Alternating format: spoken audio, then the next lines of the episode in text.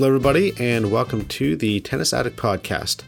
I'm your host, Michael, and today I'm going to talk to you a little bit about tennis. And uh, it's good to be back. I was sick last week, which is why there wasn't an episode. Unfortunately, I'm going solo this week because my cousin is sick and my brother is currently working. So, unfortunately, uh, I have to do a solo episode. It's not something we like to do. We'd rather all be talking, or at least two of us to be talking but you know life happens and unfortunately people get sick and so it is what it is. And so i'm just going to kind of go through my topic and the news today and uh, be a quick episode. So actually i've been having some trouble recording this episode. I'm having some issues with my microphone. And so i've recorded this episode twice already only to find that the recording for whatever reason was very scratchy and it just didn't sound good uh, so I'm hoping that the changes that I made to some of the settings and, and some, some of the stuff I looked up online uh, will make this recording better. So at certain points, I'm probably going to stop the recording as I talk, which I'll probably I'll cut those out in post production. But to stop the recording so I can see, you know, how it sounds because I don't want to record an hour of a podcast only to turn around and find out again that it's unusable because uh, you can hear what I'm saying, but it just doesn't sound very good. So, yeah. So, anyway, uh, before I get into the news and uh, then the subject for this week's podcast, I want to talk to you quickly about what you can do if you want to send in some feedback and, you know, why you might want to consider sending in some feedback to the podcast. Now, first thing I want to say before I get into any of it is you don't have to. You know, don't feel like you need to send in feedback to the Tennis Addict podcast because you don't. Um, it's just uh, a way to encourage you if you have an opinion that's not ours you know because you could have a, an opinion on a subject which is wildly different from my opinion or my brother's or my cousin's uh, and you want to you know let us know what that opinion is feel free to do so. You know you can do that but you don't have to. If you enjoy listening to the podcast if you listen uh, like enjoy listening to what we have to say and our opinions on various subjects and that's fine for you great. That there's no problem with that. There's nothing wrong with that. Continue to listen to it, and we hope you continue to enjoy what we have to uh, say and what we have to talk about and uh, moving forward. However, if you feel like you want to contribute to the podcast by sending in some feedback, we'd highly encourage it because it's not just about our opinions. My brother, my cousin, and I, you know, we sit around talking about tennis all the time, whether it's at the table or we have been out playing on the court and we're sitting around drinking Gatorade and, you know, eating bananas and recovery stuff. And we'll just start discussing some aspect of the game or a great match that we saw or who we think might be, you know, ready to make a move in the game of tennis and really get to that next level or at least improve. Those are the things we do, and we do that a lot. But the problem is, it's not just about us, it's also about you. You know, my podcast, whether it's this one or you know, Hungry for Hannibal podcast or the Friday Night Mike's podcast or the Freaking Geeks podcast, all those podcasts, they're all about facilitating a conversation between us and the people that listen to us. And so if you have an opinion and you want to be part of the conversation itself, feel free to do so. You can easily do that by just sending in an email or a voicemail to the podcast. And you can do that by uh, typing in um, tennisaddictpodcast at gmail.com. That's the email address. It's all one word, it's all lowercase. And if you do that and you could send in a, an email or attach an MP3 file to it, send it into the podcast. We will read the email or we will play the voicemail and we will then, you know, talk about what you had to say and uh, offer an opinion. So, um, just want to let you know that you can do that and, and, not be afraid of sending in your thoughts, opinions, and ideas because we value other people's opinions and thoughts. So uh, that's pretty much it for that. And uh, let's jump into the news. We'll start with the men's news. So the men's news. Uh, let's see here. Jack Sock wins Delray Beach Open. And uh, unfortunately, he didn't have to play the final because Milos Raonic had to retire due to injury. Apparently, he suffered a thigh injury and also a possible uh, hamstring or ligament, uh, a possible tear. Uh, so we don't know the severity yet of that injury, which means we don't know if this is something that's going to keep him out for a, a short time, if the injury is bad as they think it is, or if it's worse. Uh, this could be something where he's out for a week or two, or he could be out for you know a few months. So the sad thing about Milos is this has you know happened to him before. He's suffered some lower body injuries, and with big guys on the tour, they carry a lot of weight around. And so when you're sprinting left and right, or you're running forward towards the net, and you stop on a dime and, and slam down, um, you're putting a lot of pressure and weight on those joints. And unfortunately, with Milos, it, it could have resulted in injury. He did it in the he suffered it in the Del Potro match, and uh, apparently he was it was like late in the match, and he was in a, a rally or something, and and he he strained it and. Uh, caused the injury. So, uh, unfortunately, there was no match, but Jack Sock won. And so, congrats to Jack. He's a an up and coming player. We've seen him steadily imp- steadily improve over the last few years. Uh, his backhand is getting better, which is nice to see. It's always been a, a weak aspect to his game, but I feel like he's getting much better in his backhand. Uh, um, probably paying a lot more attention in practice. I wouldn't be surprised if on uh, practice sessions he's there hitting backhand after backhand because he knows the players go to that backhand. So if he wants to keep that from becoming a true weakness uh, and keeping him from winning matches, he has to improve that wing.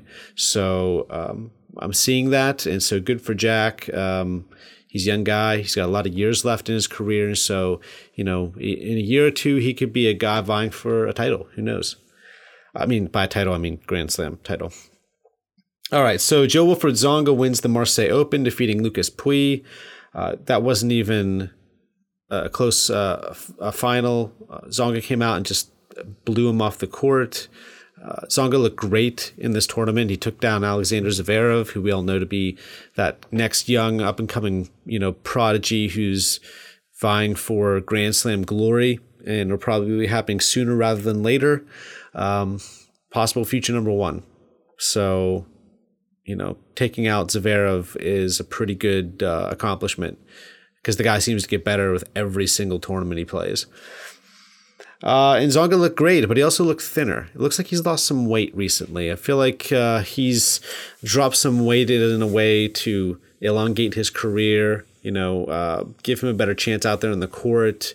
He's over 30 now, so he has to take uh, as much consideration into his training sessions and also just his body composition. You know, he, he's always carried a lot more weight around on his frame too. He's had some lower body injuries over his career and some of that might have been due for to the amount of muscle he was carrying around. And so I think he's dropped a good 10 to 15 pounds. He appears thinner. Didn't seem to hurt his game though, because he was out there ripping forehands and backhands and serves like crazy. So and he was getting around the court pretty well. So you know, but it's a good result for him. I'm glad to see that uh, Joe Willie is uh, still forced to be reckoned with, and and who knows, maybe losing some of this weight, it'll help help him out there. And we've seen Nadal dropped some muscle mass over the last few years in an effort to uh, take some strain off of his G- knees and joints. So uh, looks like that Joe Willie is following suit. Um, let's see. Dominic Thiem won the Rio Open, defeats Pablo Carreño Busta in straight sets. In fact, he didn't drop a set his whole way to the uh, win. And Team looks great. Really, he looks fantastic. He's uh, the kind of guy, the kind of player who I foresee being a real threat at the Grand Slam level, uh, even this year. And we're going to get to him in a little while because he's going to be featuring in our discussion, main discussion of the podcast. Um, he's a guy with formidable weapons, and he blew Carreño Busta off the court in this match. It wasn't even close uh, either. So good for Thiem. It looks like he's he's continuing to make strides. Uh, I believe he's won eight or nine titles for his career already, uh, which is is I think this might have been his ninth career title. Um, yeah, he's he's making noise, and this is a guy who's going to be a force to be reckoned with. So good for him. Uh, some kind of funny news here. Roger Federer filmed Running Wild with Bear Grylls. Uh, if you know anything about that that program, Bear is kind of a survivalist, and the show revolves about around him taking out like celebrities and athletes, or sometimes celebrities and athletes, and uh, essentially showing them what it's like to live off of the wild, to survive in harsh conditions. So you're usually out there for a couple of days, and you know he opens your eyes. He makes you do some stuff you wouldn't normally do, but uh, you know it, it's getting people out of their comfort zone and showing them what life is like uh, for people that aren't normally used to that, aren't normally associated with that kind of lifestyle. And it's not an indictment on their lifestyle. I'm not I'm not here making a judgment in any way.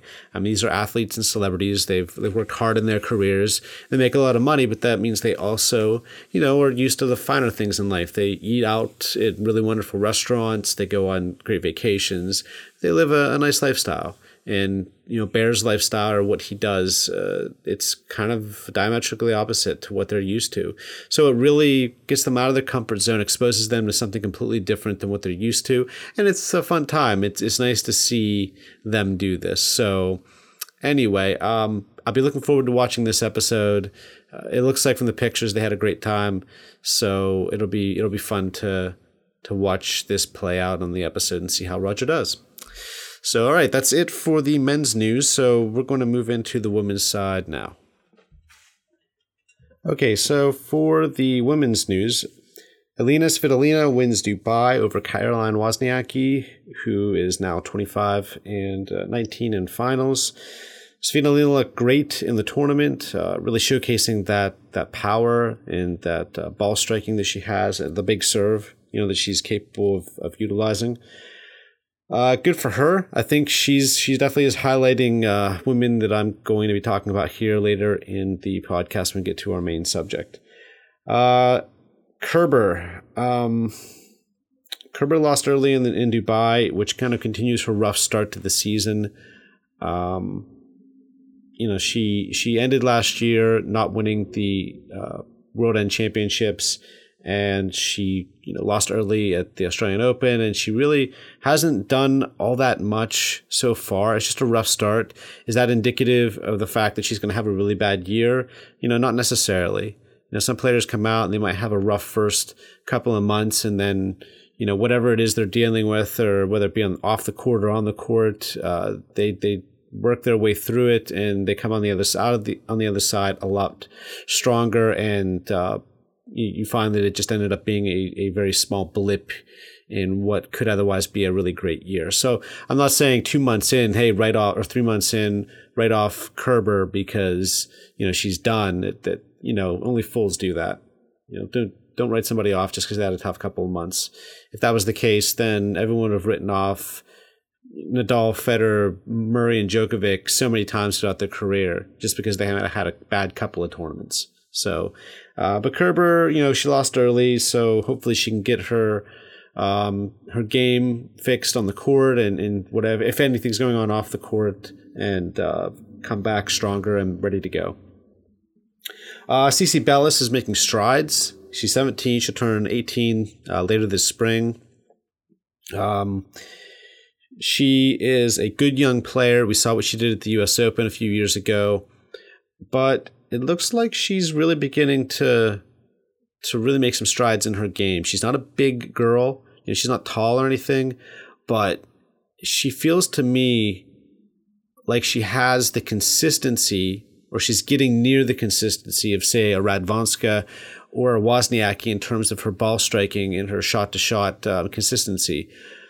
But she's got a little more firepower, uh, especially Wozniacki, who she or not Wozniacki, uh, Radwanska, who she defeated, um, and Wozniacki, who's always been a, a, I think a pillar of consistency on the court in terms of her her shot selection and uh, just not beating herself that often. You know, most of the time, unless there's an injury, if you're going to beat Wozniacki, it's because you just have a bigger game than she does, and you manage to to navigate your way through uh, the match and, and take advantage and utilize the uh, the strengths that you have to to beat her. Um, but CiCi Bellis seems like she's getting there. She's got a little more web firepower on the backhand and forehand side. And when she goes for her forehand or backhand, sometimes I mean the shots really come off with some steam. Uh, but she's 17 years old. She'll be 18. She's young. She's got a lot ahead of her. She chose to turn pro instead of going to college, which I think is indicative of the fact that she feels like she she can do something. She has the confidence in herself and her game, and she's really committing herself to uh, the lifestyle of a, of a, pro tennis player. So good for her. Uh, she didn't, you know, she didn't get to the final or anything, but I just I I wanted to highlight her because I feel like she's somebody who might make some noise here in the next few years. And uh, Garbiñe Muguruza underwent an MRI because she suffered an Achilles injury. Uh, anytime you go undergo an MRI, it's kind of scary because it could be a really severe injury and you don't undergo an MRI lightly. You're not going to do that unless you feel like there's a chance it could be something really bad. So we don't know anything about this, similar to how we don't know enough about Raonic's injury. Uh, we don't have enough information to make uh, any kind of guess as to whether or not this is an injury that's going to keep her out for a long time or whether this is just a, a short time, uh, short uh, time injury, I guess. Uh, what am I saying? Um, an injury that's going to keep her out of the game for a short period. And she could be out for a few weeks or she could be out for a few months. We just don't know yet. We don't have enough information. So once we find out, of course, we'll mention it on the podcast and uh, we can talk a little more about that once we get more um, more information. So uh, I think that's it for for the news. Um, this is going to lead us directly into our main discussion for the week and that is going to be who will make a move this season on the men's and women's side. What players are capable right now from what we've seen so far this season? I'm not talking about players like we did a preview of this season where we were picking players that were going to, you know, make some noise. I just I want to know based on the first couple of months into the season through, you know, the lead up to the Australian Open, the Australian Open and, and in the the tournament since the Australian Open, what players have shown themselves to be ready to take on the mantle of Grand Slam champion? You know, which ones seem ready to springboard their early season results into a possible win and a big Grand Slam title? So that's what we're going to talk a little bit about today. And we're also going to talk about Nick Kyrgios because he factors into the men's discussion, but there's a little more to talk about when it comes to him. And it's not going to slide directly into that discussion um, precisely. It's going to, but at the same time, there's more I want to talk about. And it also involves Andre Agassi. So uh, we're going to get to that now. Okay, so for this discussion, let's start with the men's side. And we're going to uh, highlight a couple players here who I really think are poised to make a real run at one or more of the Grand Slam titles. And then we'll also talk about a couple of the women's players who I feel like have shown enough so far this season to that that their um, results could be a Grand Slam title. Okay, so let's first talk about Dimitrov, Grigor Dimitrov as he is uh, unfortunately commonly known to by other fans is Baby Fed, which, by the way, he hates very much. I totally understand why. Early on, it probably was cool, you know, to be compared to Roger, but after you turn pro and you've been in the game for a few years, getting that thrown at you, it's not fun. It used to be probably charming and cute, but but not after you turn 18 years old, and certainly not after you make enough noise in the game itself to warrant that label being shed. Just because he modeled his game after Federer doesn't mean he should be labeled as, you know, the baby or lesser version of Roger Federer. And yes, I get it. Look, Roger is a 18-time Grand Slam champion, and Dimitrov has won exactly zero Grand Slams. I get that. But uh, respectfully, I don't refer to him as Baby Fed just because I, I don't like that moniker for him. I just he's he's outgrown it. He's outgrown it. And it's not going to take a Grand Slam uh, title, in my opinion, for him to outgrow it. I think he's already outgrown it. He's his own player. He's Grigor Dimitrov. All right. He's not Federer's clone. He's Grigor Dimitrov.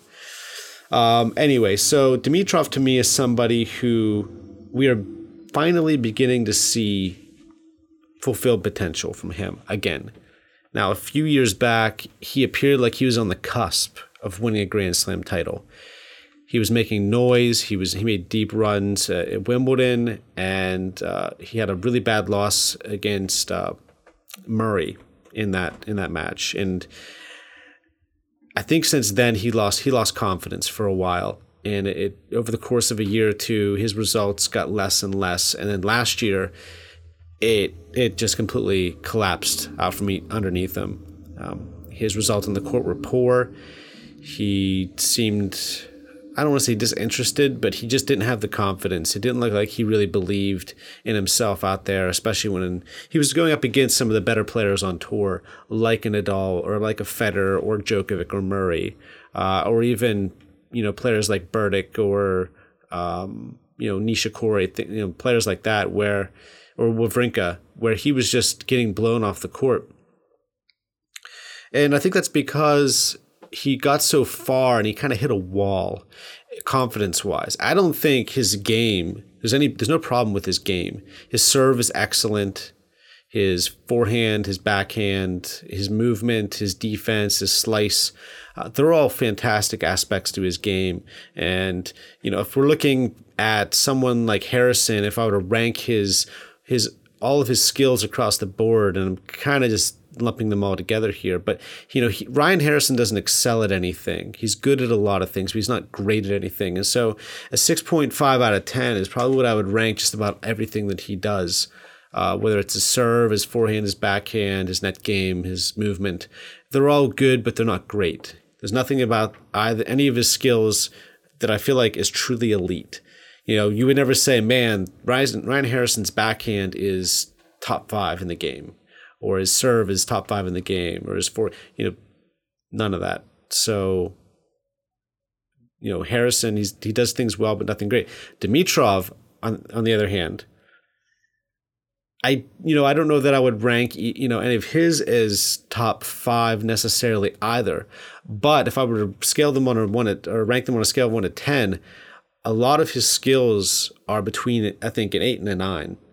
You know, maybe his forehand isn't a ten, but it's like an eight and a half or a nine. Or maybe his serve isn't an Isner or uh, serve, but uh, he can pop them and he can hit big serves. Uh, he can hit 125 to 135 miles an hour if he wants to. Um, so yeah, look, he's he's he may not be top five, you know, arguably, but on the quality of his skills and everything that he does, it's higher than Harrison, which is why you know he's poised to maybe do more than Harrison is uh, poised to do. Problem is he just doesn't have the mental strength, or didn't have the mental strength, or he lost the mental strength. Uh, he may have been confident at one point in his career when he was younger, a few years ago. It seemed like he was on the cusp, had some tough losses, and never fully recovered. Also, he had that relationship with Maria Sharapova, and I've heard, I've nothing you know solid to go on here just from articles that i've read and things that i've heard that uh, he got a bit lost in the relationship and it took his mind away from the game. He wasn't devoting the time kind of time he possibly needed to and that may have also contributed to the results that we saw. Now am i saying that's what happened? No i am not. I don't know for sure. I don't talk i've never talked to grigor dimitrov. I cannot tell you what really happened. It's just from what I've heard for um, in pure speculation, and so take it with a grain of salt. But that's just some of the things that I'd heard that um, that was at least partly responsible for what happened. They broke up and he has since reinvigorated his game and his uh, devotion to tennis and his hunger and drive. And you know, we saw that really deep run, that that uh, almost win against Nadal at Australia, a great match. Um, I think the best match of the tournament, to be honest with you. Um, and he's followed that up with wins, and so that's great with uh, for Dimitrov. He's done a great job. So with with that. Um, I think he's poised to have a great year. I think he could be a Grand Slam winner this year, and I'm thinking Wimbledon could be the place he does it. We've saw how great how great that's been for Federer over the years. His game is similar. He does a lot of things well. He's young, and I think he could be finally poised and ready to win that Grand Slam title that he was supposed to win uh, a few years back.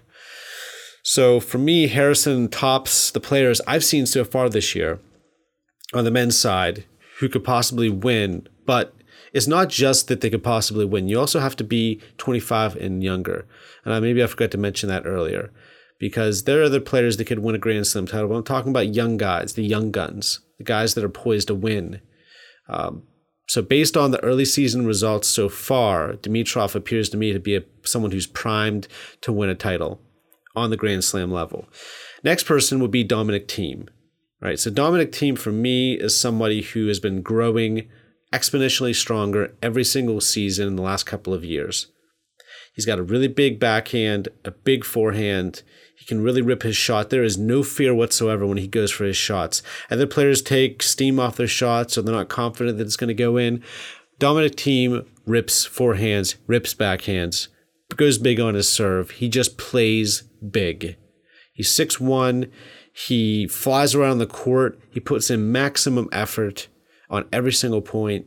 Um, that's what I like to see, and that's why I believe he's poised to win a possible French Open title this year.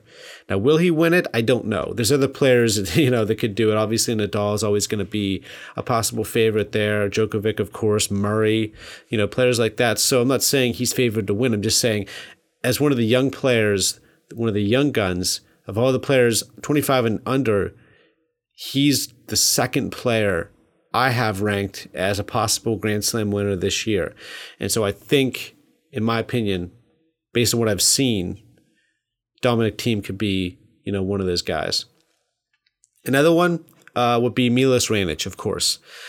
Uh, he lost to Nadal in the, in the Australian Open, and obviously he pulled out with an injury um, in his loss at uh, against Jack Sock here in in Dubai. But still, we've said this for the last couple of years, and last year he made it to the Wimbledon final. Milos Raonic could win a Grand Slam title. He's got the game for it. He's a big guy, got a big serve, big forehand, um, getting much better at the net with every single uh, season that goes by. He's young. He's still got time to do it, but he's got to start striking while the iron's hot because there are other guys coming up behind him who are younger and who are ready to win some of these Grand Slam titles but I think he can still do it. I think he's got the game for it. And let's just hope that that injury isn't that bad and that we finally see him uh, get to the, that mountaintop and win a Grand Slam. All right. So um, the other person is Nick Kyrgios. This is a little more in depth here. Nick Kyrgios is somebody under the age of 25. He has the most talent to me and the most skill of any player under that age. He's got a ridiculous serve. It doesn't even look like he's trying half the time. It just looked like he's bored and he's hitting serves. They just happen to be going 135 miles per hour and he's uh, got pinpoint accuracy. Uh, that serve is something to behold. It's maybe the most beautiful looking serve and the most languid and easy looking serve I've seen since Pistol Pete. So you know, maybe that's high praise, but in terms of just the beauty and fluidity of that serve, his is the most beautiful one I've seen since Pete. His game, otherwise, is still fantastic. He has a big forehand. He's got a good backhand. His backhand's kind of weird looking. Kind of reminds, reminds me of uh, slightly of Roddick's backhand. Actually, it's got like a hitch to it, um, but it, it's not a it's not a terrible weakness, but he's got to get better at it. But the reason I talk about Kyrgios is that out of all the players I've mentioned, he has the highest potential, and yet I'm scared that he will not be able to do it because the lack of desire and the lack of devotion to making himself the best player that he can, the lack of love for the game, because I don't think he loves tennis. We've heard comments from him in interviews. We know he loves basketball more than he loves tennis he's not going to win a Grand Slam title on just talent alone. No matter how much talent you have, if you don't want to be out in the court, you're not going to win a Grand Slam title. Agassi fought with hating the game. He's the exception to the rule. He fought with hating tennis for much of his career. He won Wimbledon, US Open, Australian Open, and then he kind of quit without quitting the game. He quit on the court. He tanked in matches. He lost all focus had very little desire to play, and yet at some point he chose to play the game for his own reasons. And that to me is where Kyrgios is at. Right now, the thing that's stopping Nick from winning a Grand Slam and from being a great tennis player is himself. Now, why does he hate the game? We don't know. But in an interview Agassi gave when he was talking about like this new video uh, series that he's doing, where he's talking about the mental strength of tennis, and what it takes to you know be a great tennis player. He was asked about Kyrgios, and these are some of the comments he made. I'm paraphrasing these, so they're not word for word. But he said, uh, I talked about unless the desire is there, no amount of talent will overcome that. And I just talked about that. Um, you can't coach someone that doesn't want to be coached, which is true. Uh, you have to start at the root of the disconnect with the game itself, which means they need to sit down and figure out what is the what's the reason that you don't like tennis. Why are you disconnecting from this game? Is it the loneliness from being out in the court, which is what Agassi had to deal with? He thought he was just out there by himself and he was so lonely out there under the scrutiny of everybody around him, all the fans, all the people watching on TV.